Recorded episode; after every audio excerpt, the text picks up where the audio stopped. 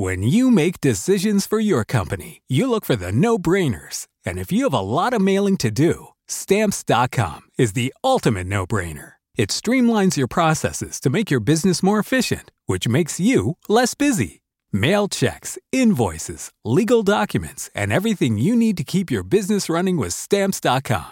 Seamlessly connect with every major marketplace and shopping cart. Schedule package pickups and see your cheapest and fastest shipping options from different carriers. With rates up to eighty-nine percent off U S P S and U P S rates. And with the Stamps dot com mobile app, you can take care of mailing and shipping wherever you are. Make the same no-brainer decision as over one million other businesses with Stamps dot com. Sign up with code PROGRAM for a four-week trial, plus free postage and a free digital scale. No long-term commitments or contracts. That's Stamps dot com. Code PROGRAM. Save big on brunch for mom, all in the Kroger app. Get half gallons of delicious Kroger milk for one dollar and twenty-nine cents each. Then get flavorful Tyson natural boneless chicken breasts for two dollars and forty-nine cents a pound, all with your card and a digital coupon. Shop these deals at your local Kroger, less than five miles away. Or tap the screen now to download the Kroger app to save big today. Kroger, fresh for everyone. Prices and product availability subject to change. Restrictions apply. See site for details. Support for this podcast comes from Frito-Lay and the two thousand twenty-three Snack Bracket Championship. The Frito-Lay Snacker Challenge is underway, and fans are voting on their favorite snacks to crown champion. We're talking about primetime matchups between the best sixty-four snacks in the land. Will Ruffles Ridges reign supreme? Can Doritos defend their dynasty? Or will Smart Food use their smarts for a surprise upset? Only you can decide. Get in on all the action for a chance to win up to one thousand dollars or a year's worth of snacks. Let your snacks be heard. Just go to Frito Lay Snack It dot S B Nation dot com to vote and enter for a chance to win. No purchase necessary. Sweepstakes ends April third, two thousand twenty-three. Void where prohibited. Here's worth of snacks awarded in the form of fifty-two coupons, each good for one bag of chips. See official rules at Frito Lay Snack It dot S B Nation dot com.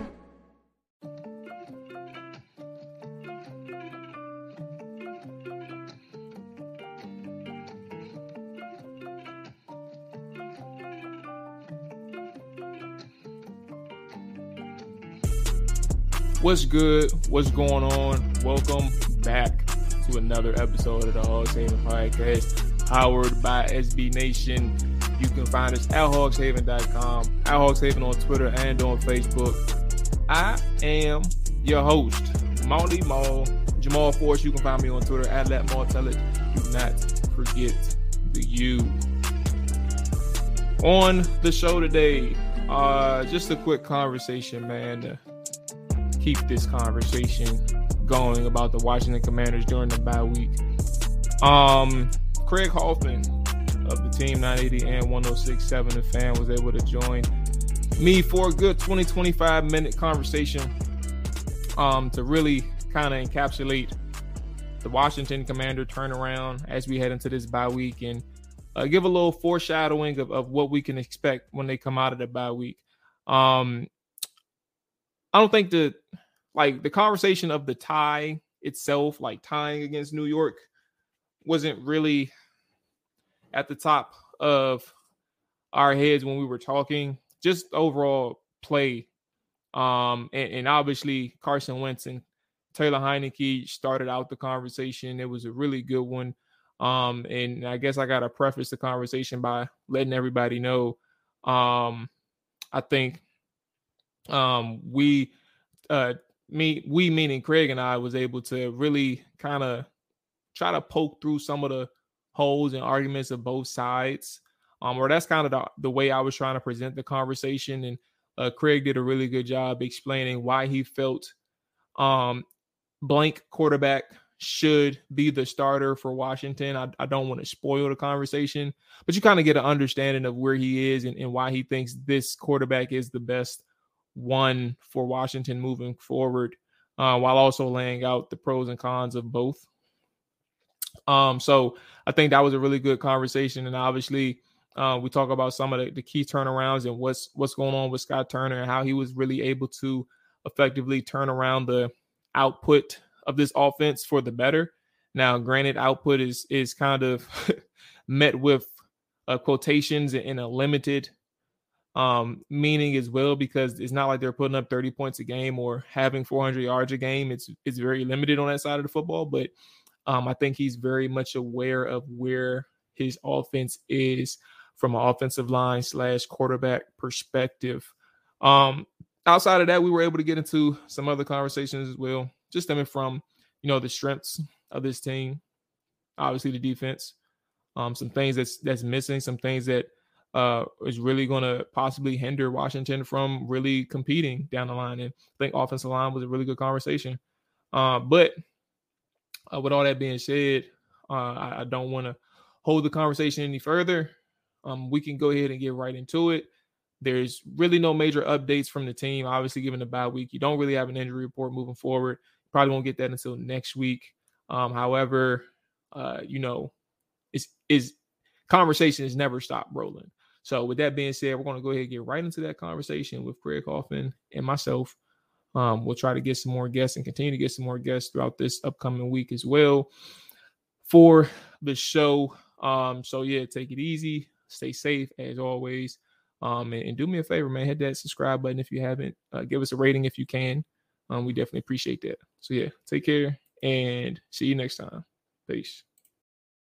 Joining us right now is the good man, Craig Hoffman, once again. If you don't know him, uh, you can find him on the Team nine eighty, three to six p.m., um, you know, talking the same thing we're about to talk about today. Uh, like I said last time as well, on Sunday's game day, Uh, on one oh six point seven, I believe, uh, talking with the good man Logan Paulson as well. Um, check out their podcast, Manatee Command Podcast. Uh, it's in my daily rotation. Make sure you got it in yours as well. Craig, how you feeling today, boss?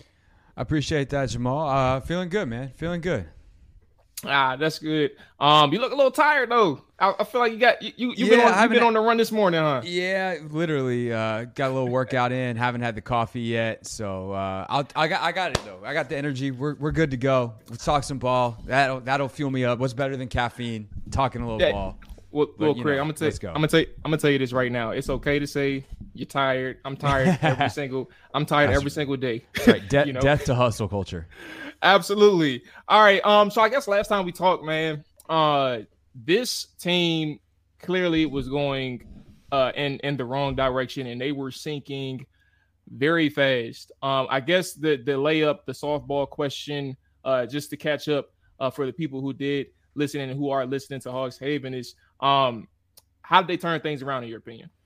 I mean, they found an identity, I think is the simplest way to put it. They found a way to play and some basic things that they could hang their hat on that have been really successful for them. Uh, and that coincided with the quarterback change uh, because this quarterback is better at executing that game plan than the previous one was. Uh, but it also helped out their defense. Their special teams has been mostly very good. Um, and so they just, they've been better by design or by trickle down in all three phases after finding this identity of we're going to be a run first team. That running game is going to be based off duo. Uh, that duo act, you know, halfback dive for anybody who plays Madden, right, is is going to then translate into us actually having a play action game when they previously did not have an effective one at all. And that has tr- completely transformed their season. Um, they also, like, the other thing about it, though, is it's not like they're completely different. Um, you know, Ron loved to say early in the season, oh, we're so close. They're still so close. They're just on the other side of close. They're they're they're walking the tightrope very well, as opposed to early in the season where they they were falling off a whole bunch. Yeah, I think um, that's that's very interesting. Just understanding like they're still in the middle of the pack, and um, I think as you said, Ron recognizes it. Uh, there's a lot of people who believe that, you know, when you when you just look at their situation altogether, that some people believe that there's a chance with this current setup and, and that winning winning winning games right now is sustainable in the way in which they are. Um, I'm not so sure that this is going to happen because there are going to be certain situations where um, you're asking a team who lives and dies by like running the football, extending drives, time of possession. But then when you see a game in which the New York Giants, uh, you're on the road in the New York Giants and you have some penalties that were, I, I'm not even going to get into the officiating thing. Skip past that part. But some of the legitimate penalties yeah. that hurts your drive right. uh, and hurts your drives, that completely knocks you out of out of out, out of uh, out of sequence, and, and all of a sudden you're facing a third and sixteen, or, or third and thirteen, or third and twenty-one, or second and sixteen, and, and these things just knock you back, and they never really, and and besides the fact that I over I, I didn't even mention that you miss opportunities in the red zone. I, I think to what you're saying, like when we say is this sustainable, I think all it takes is those type of games to really realize that their margin of error is very little, especially on one particular side of the football. Right. So there's kind of two discussions that are happening simultaneously here. They're simultaneously here. One, what's the best thing for this season? And then there's two, like what is the best thing long-term? And the answers are complete opposites, because for this season, the answer is continue to do what you're doing, at least in my opinion. And the reason is, if you think like third and fifteen is bad, wait till you see what happens when Carson Wentz is quarterback and gets sacked Ooh, with the frequency. Okay. Because this, and, and like, that's a little bit on Carson, maybe even like a mid-level on Carson, but the offensive line is not very good, and Taylor elevates them immensely with his mobility and his quick decision-making. The ball doesn't always get completed, but an incompletion is better than a sack. And if you look at a game like they had on Sunday, look, some of those sacks, and Logan did a really good job on our podcast of breaking them down. Some of those Taylor probably could have helped out a little bit, um, which is one of the first times this season that that's really happened, where he's actually caused some sacks. But it, it, we're talking seven, eight sacks probably if Carson's in, in the game on Sunday. Um, so that's, that's part one. Part two of that is the long-term, which is obviously he's not the answer, um, for all the reasons that you said, and the fact that they've invested so much in their passing game, receiving wise, that you've got to get a quarterback who can better get these guys the ball, which would involve playing a different style. Um, and by the way, I don't know if the head coach is fully on board with that. So that's that's going to be like an interesting thing moving forward. Obviously, they want the quarterback, but is Ron ultimately always going to pull back and want to run the football a little bit more and, and have kind of this old school style? But for this season, mm-hmm. I still think that the best thing you can do for this team is elevate the defense to its highest possible form. And that involves running the ball, leading the league in time of possession, which they're doing. Um, you know, it, you got to cut down the penalties, obviously. But I think that they're, they've proven they're capable of that, and the defense will step up and make the plays necessary. And if you tried to try to be more aggressive offensively, you would lose more in specifically the turnover area than you would gain, and what you lose on defense than what you gain in pass pass game production and, and point total. So I, I want to. I got one thing with this offensive line, and and you you raised a good point, and, and something that I actually said earlier today, if not yesterday. Um, and, and my thing is Tyler Larson kind of brought some stability for this, this interior front. And, and, and I, I like Tyler Larson, the way he played to this point, and obviously going down with injuries is going to change some things. Who knows what's going to happen with Wes Schweitzer being back. I can't call it. Um, but uh, I think Nick Martin um, is also a center still. And I think, obviously, with Carson, um, Nick Martin was a guy who played a few games. I don't have the numbers in front of me, but he played a few games with Carson um, after uh, Chase Rouillet went down and, and Schweitzer went down. And, and and I don't like – I mean, for obvious reasons, the, the offensive line is not good. It's not good now, and it wasn't good with Tyler Larson. Like, the pressure was still giving up, but it was some type of stability. It gave it gave Taylor Heineke some chance back right. there. It was enough. Um, It was a, it was enough, and that's where you're able to see the mobility from Taylor, not necessarily scrambling, but able to uh, maneuver in the pocket and extend plays, like uh, something that he's just he just does instinctively and, and has that good feel in the pocket. And I think when you look at this offensive line and the injuries that's facing them right now, the injury concerns that's facing them right now, I don't know that mobility is going to matter as much. Because, like, again, he he got five sacks, and I haven't listened to the, the podcast yet, um, so I'm going to figure out what Logan is saying. But if he's saying to an extent that Taylor could have helped them out, my thing is you're going up against Dallas at the end of the season. You're going up against San Francisco in a couple weeks. You got the Giants right, like, the very next game that you play. I don't know how much that mobility factor really means much anymore when I consider the fact that this offensive line is dealing with some injuries yet again. Um, so I, I'm not saying that there's no answer at quarterback. I'm just saying it kind of opens up the playing field in terms of like the, the conversation of what can you do, and does his mobility really mean so much for this offense right now? So it's there's two parts, or I guess three parts to the answer. The first part is the offensive line, then there's the mobility, then there's the other stuff that I think Taylor does better than Carson. Um, so part one would be, yeah, they need Trey Turner or Sam Cosmi to be all right at right guard so Schweitzer can play center, because Nick Martin at center has been a... Yes, he you know, ain't it. He's, he's, he's not had a it. good year. That's he's, the safe he's, word. He's, he's started a lot of N F L games. I always try to be respectful of guys in the league because they're clearly... I mean, he's clearly one of the best, I don't know, forty-five yes. centers on earth. Um, but, like, that's not good enough in the N F L uh, when you need to be one of the best twenty-five. Um, so that's that's the Nick Martin story, and hopefully Turner or Cosmi can get back. Or, you know, the other thing that's kind of floating out there, what if they put Chris Paul in? Um, Logan keeps saying everyone in the building, that. everyone in the building really likes him. Like, let's put him out there and then and then put Schweitzer at center. I think that could be a potential possibility as well. Um, the mobility factor for Taylor, yes, if you're giving up instant pressure, the ability to run out of it is mitigated, unless you're like Kyler Murray. Kyler has the ability to catch the snap, see pressure, and Sonic the Hedgehog his way out of the pocket. um, I don't know why. Just when he runs, it always, to me, reminds me of Sonic the Hedgehog. The little legs just, just go. Look, I just think about the little baby or the kid running away from the parent. They say it all the time. It's and, it's whatever. Except for it's the fastest kid that's ever lived. Um, uh-huh. and, and so... You know, that part of it, yes, but what are other ways mobility can affect that? Well, you can move the pocket, and you can do yeah. some things that that perhaps Taylor is a little more comfortable with, throwing on the run, some of the boot action, some of that stuff, where Carson can do it, but maybe Taylor's a little better suited for it. Um, but the third thing is actually the most important. It's not that Carson is just immobile.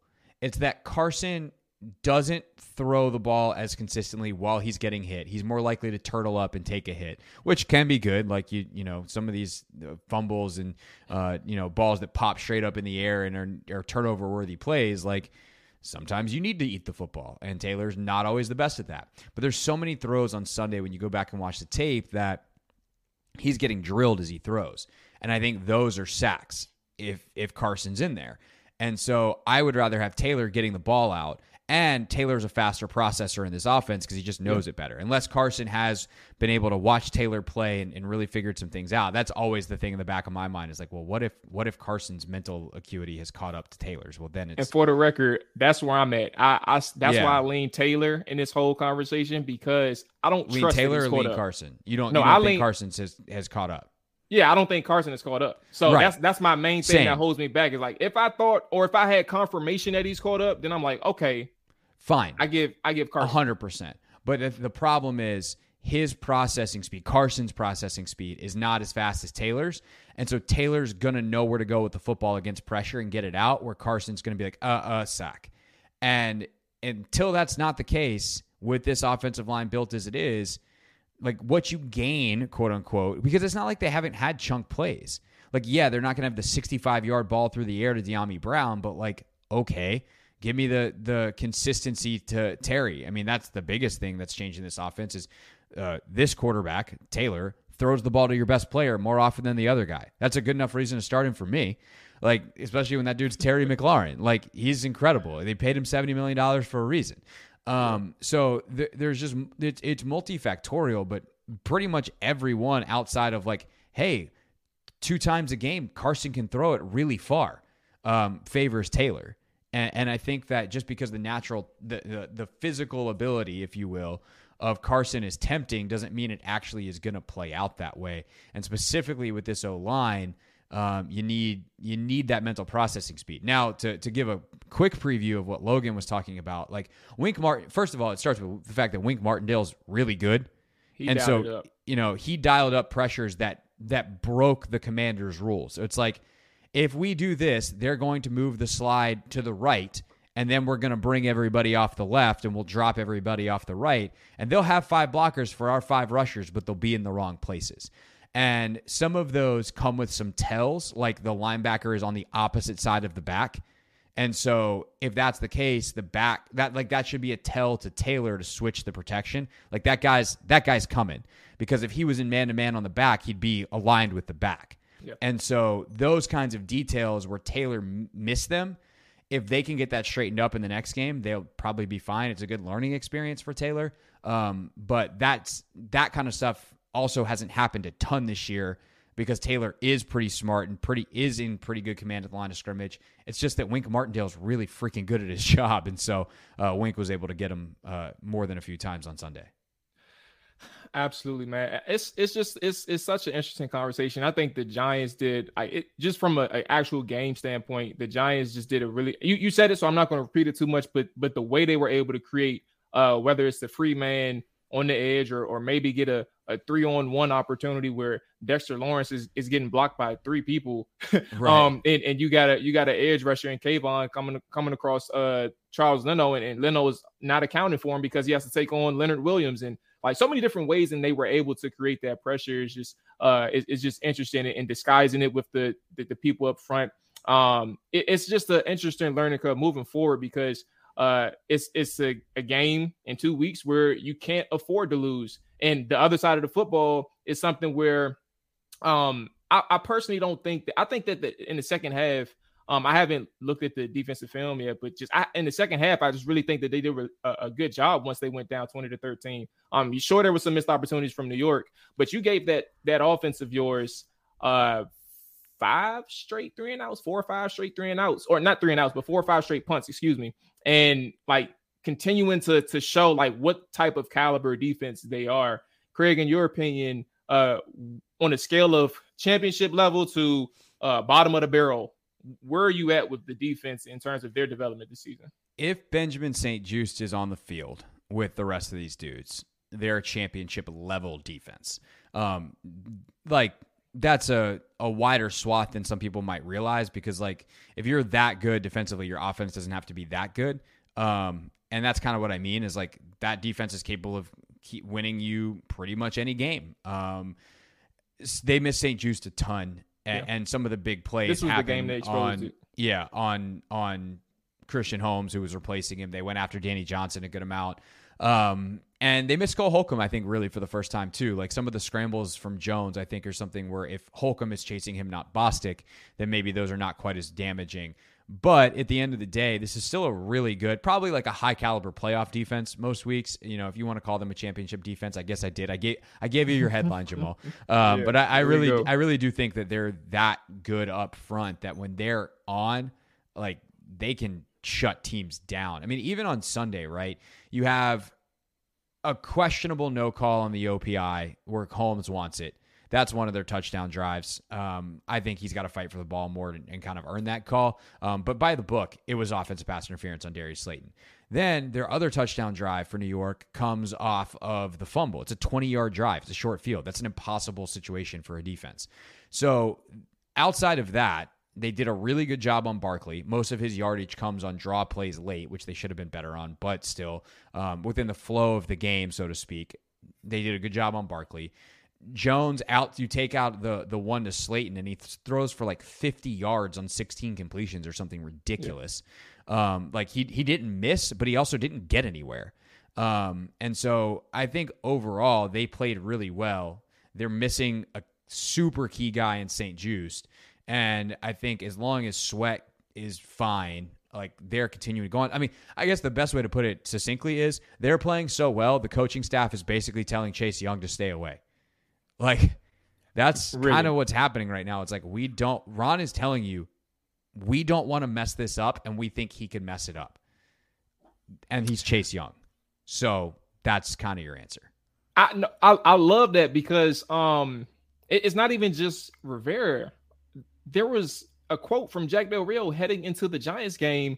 Now I'm gonna butcher it because it's been a few days and, and I've drunk over the weekend. So, you know, I'm, I'm not gonna I'm not gonna remember everything that he said, but he essentially alluded to the fact that um he has told Chase, look, all you have to do when you when you're ready to, when you're actually on that field, you need to come in and do your job, fall in line like everybody else, because essentially uh if you do your job, somebody else is gonna eat. And eventually, if you continue to do your job and trust that your teammates will do your job, you will eat. So I think to, to your point, it, it's very interesting. Like, do you bring Chase Young back knowing that everybody right now, that chemistry is on point? Obviously, of course, number two overall pick, you trust him. He is your playmaker. You expect him to be a game changer. But at the end of the day, I, I don't disagree with anything you said. Like, it's I don't think it's out of the realms of possibility to, to for them to say, I like what we got going right now. And and Chase, we love you, but we can let you heal up the way we're playing. Right. I mean, I do think there's a mental block that he hasn't gotten over as well. Um, but I also wonder if that mental block is he goes out there when he gets out his reps and practice and freelances, and Jack and Ron are like, no, we're not. We're not doing this. Throw the hands um, up. Like, yeah, because, I mean, it's not like James and Casey and F A aren't making plays. And so the question is, could Chase make those same plays better? Like, could the pressures that a Casey Tuhill gets turn into sacks for Chase Young? Could the tackles for loss that James Smith-Williams gets turn into tackles for loss with a forced fumble from Chase Young? Because that's the kind of those are the kind of plays that he makes. But it's also James sets a great edge. And in the run game, considering how dominant they've been as a as a run defense, if Chase is going to go try to chase a T F L and he's not going to set the edge and they give up a thirty-yard gain, like that's that's not worth it. Um, down in, down out to the play he might make once every two weeks. I mean, it's it's hard, though. It's close. I will say that because, yeah, you give that up, but the, the turnovers are what really can be game-changing type of plays. Um, so it's tempting, but they've also got to feel comfortable that he's going to make those plays. And, you know, he's passed every physical test. All the data says he's good to go. Doctors have, have signed off. It's it's a mental thing right now, and, and that's the hardest part, like putting on my, my training hat for a second, if you will, like being able to train an athlete to not think about it, to to really trust it and just go play is the hardest thing. And then the, the, from a physical standpoint, burst is the last thing to come back, like true explosiveness. And so that's going to continue to take him getting these reps and ultimately getting into a game and kind of playing himself into game shape over the course of weeks to to be that effective. So I don't know. We'll see. I, I tend to think we'll see him against the Giants, but if we don't, I, I'm then probably going to predict we don't see him at all this season. Uh, I'm aligned with that thoughts. I, I see Giants as well. Um, and, and then we'll see. Uh, but here's, here's the thing. Speaking of after this bye week, I, I would say what they need. I think they need to run the table in order to, to ensure, I mean, obviously ensure themselves a spot to the playoffs. They're in the, they're in the A F C right now. But but what do you think it takes for them to get the playoff bid? What how many games uh, minimum do they need to win in order, or excuse me, how many games can they not lose? I guess is, is probably I guess the inverse uh, in order to to make the playoffs. Is it is it one? Can they can they get away with two? Or because I don't think things is looking too sweet after this on, on the back end the way they played against New York. Yeah, I I think if they go two and two, they might get in. I might. think if they go three and one, they're definitely in. Obviously, okay. They go four and zero. There's yeah, there's a hundred percent chance they're in. Um, the fact that one of those games is against New York is incredibly helpful, and you know, also don't forget, like New York has Philly this week, so yes. That is very helpful as well. Um, you know, San Francisco now has Brock Purdy at quarterback, which somehow doesn't make that game feel a lot better. Like San Francisco is the game that scares the daylights out of me. Although I'm with you. it it scares me less without Jimmy because.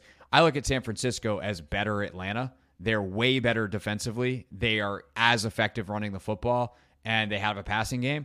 Um, and Atlanta... And they was, have Kyle Shanahan. Yeah, and Atlanta was a get-by-by-the-skin-of-your-teeth scenario. So yeah. San Francisco s- still scares the living daylights out of me. Um, and that's the game that I kind of have circled is like, that's the game Taylor's going to have four turnovers. Um, and so... Um, Cleveland, I don't know what to make of, and I hate talking about him because Deshaun is the worst. Um, and then Dallas, Dallas, like that's also a wild card because what if they're like, "Hey, we'll take a bye week. We're in. We're gonna start Cooper Rush and sit CeeDee Lamb for the one seed, or they could be playing for the one seed. Like who knows? That that's a great point too. They could be, you know, fighting for a bye. So um, that's a total wild card game. I, it, obviously, the most important one's New York. You get that, and yeah. you're in you're in good shape. Um, and then it's just a matter of, you know, I think, I think this picture will be a lot clearer after this weekend when we see what everyone else does. Cause at this point, we don't know if the tie ultimately winds up being a good thing because they didn't lose or a bad thing. Cause they didn't win. Winning would have been the best, but it could wind up just, just not losing could be the half game they need to get in the playoffs. And we just, we just don't know yet. Last thing for you, Craig. And, and again, I appreciate you joining me today. Where, where are you at? I don't know where you were actually. I'm not gonna lie to you. I don't know. Or maybe I forgot. I don't know where you were on um, the coaching staff, like in the mm-hmm. midst of that downhill thing. And, and maybe that may have skewed your original opinion. But what was your original opinion, I guess, is probably the fairest thing to say. What is your original opinion of the coaching staff heading into the season? But then secondly, as things have evolved to this point, has it changed at all?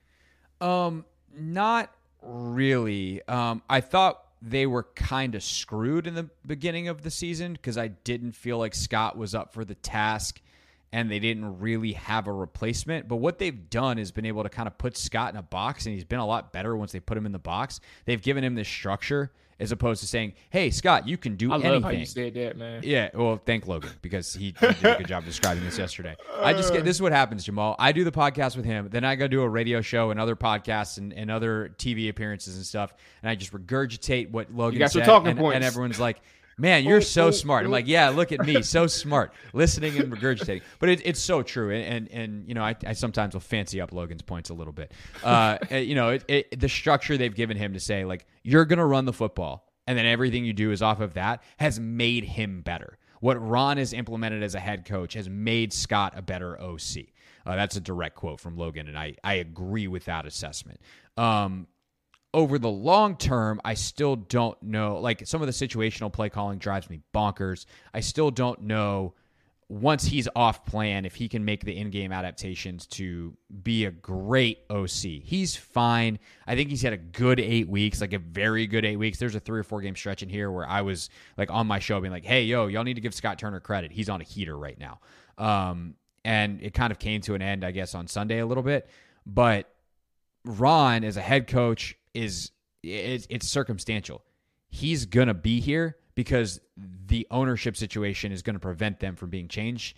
And that I never really got past that, like, I guess in the earlier in the season. So like my original opinion was it's going to depend on the ownership situation. Now we know the ownership situation because it's not going to transfer power, assuming that it does, until uh, March, where the owners' meetings happen. That's past the head coach hiring season. You're too close to the draft. You're just going to have to do essentially what David Tepper did, which is inherit Ron Rivera and decide some point next year if he's the guy, then keep him, and if not, then then then you move on. Um, but that's kind of, I think, where they are, and it's unfortunate. It's circumstantial in that way. Yeah. Um, but I do think that they probably make a change at O C this offseason. I could see Jack leaving as well, and then, you know, question is who would who would ultimately replace him, and, you know, what changes would they make uh coming up this offseason as well. Yeah, I, I I was laughing midway through because it's like it is so unfortunate for Ron to be in the same exact position it's that he was wild, a couple bro. years ago. The same exact one, and, and it's like it's it's deja vu all over again for him. it's, yeah. it's crazy. Um, okay, Craig. I, again, like I said, I appreciate you, but I, I want you to get to the floor. Let the people know where they can find you. Anything that you got going on, boss man, that I haven't talked about, uh, the floor is yours. Biggest thing for me right now, I'm trying to get the YouTube numbers going a little bit. Uh, people seem to really enjoy the content on there. Slash, if you're watching on YouTube, on here. Uh, so at Craig Hoffman on YouTube, uh, we post uh, some clips from the radio show, uh, which you can listen to live three to six on the Team nine eighty and the Odyssey app. They would like me to tell you that it's the free Odyssey app, by the way, Jamal. Uh, and then that makes me feel like it's going to be a charge down the line. It, it scares no, me when I hear that. Yeah, I'll, I'll pass that on to the marketing folks. Hey, we should stop telling people it's free. It's it's a mobile app. They probably figured that now. Are they, is it in-app purchases? No, it's just it's just free. Uh, and then uh, obviously we have the Take Command podcast as well with Logan, uh, which is available pretty much everywhere you get your podcast. We post a bunch of those clips, and and it, we've actually started posting full episodes as well on YouTube, on my page, on one oh six point seven the Fan's page, and on the Odyssey Sports page as well.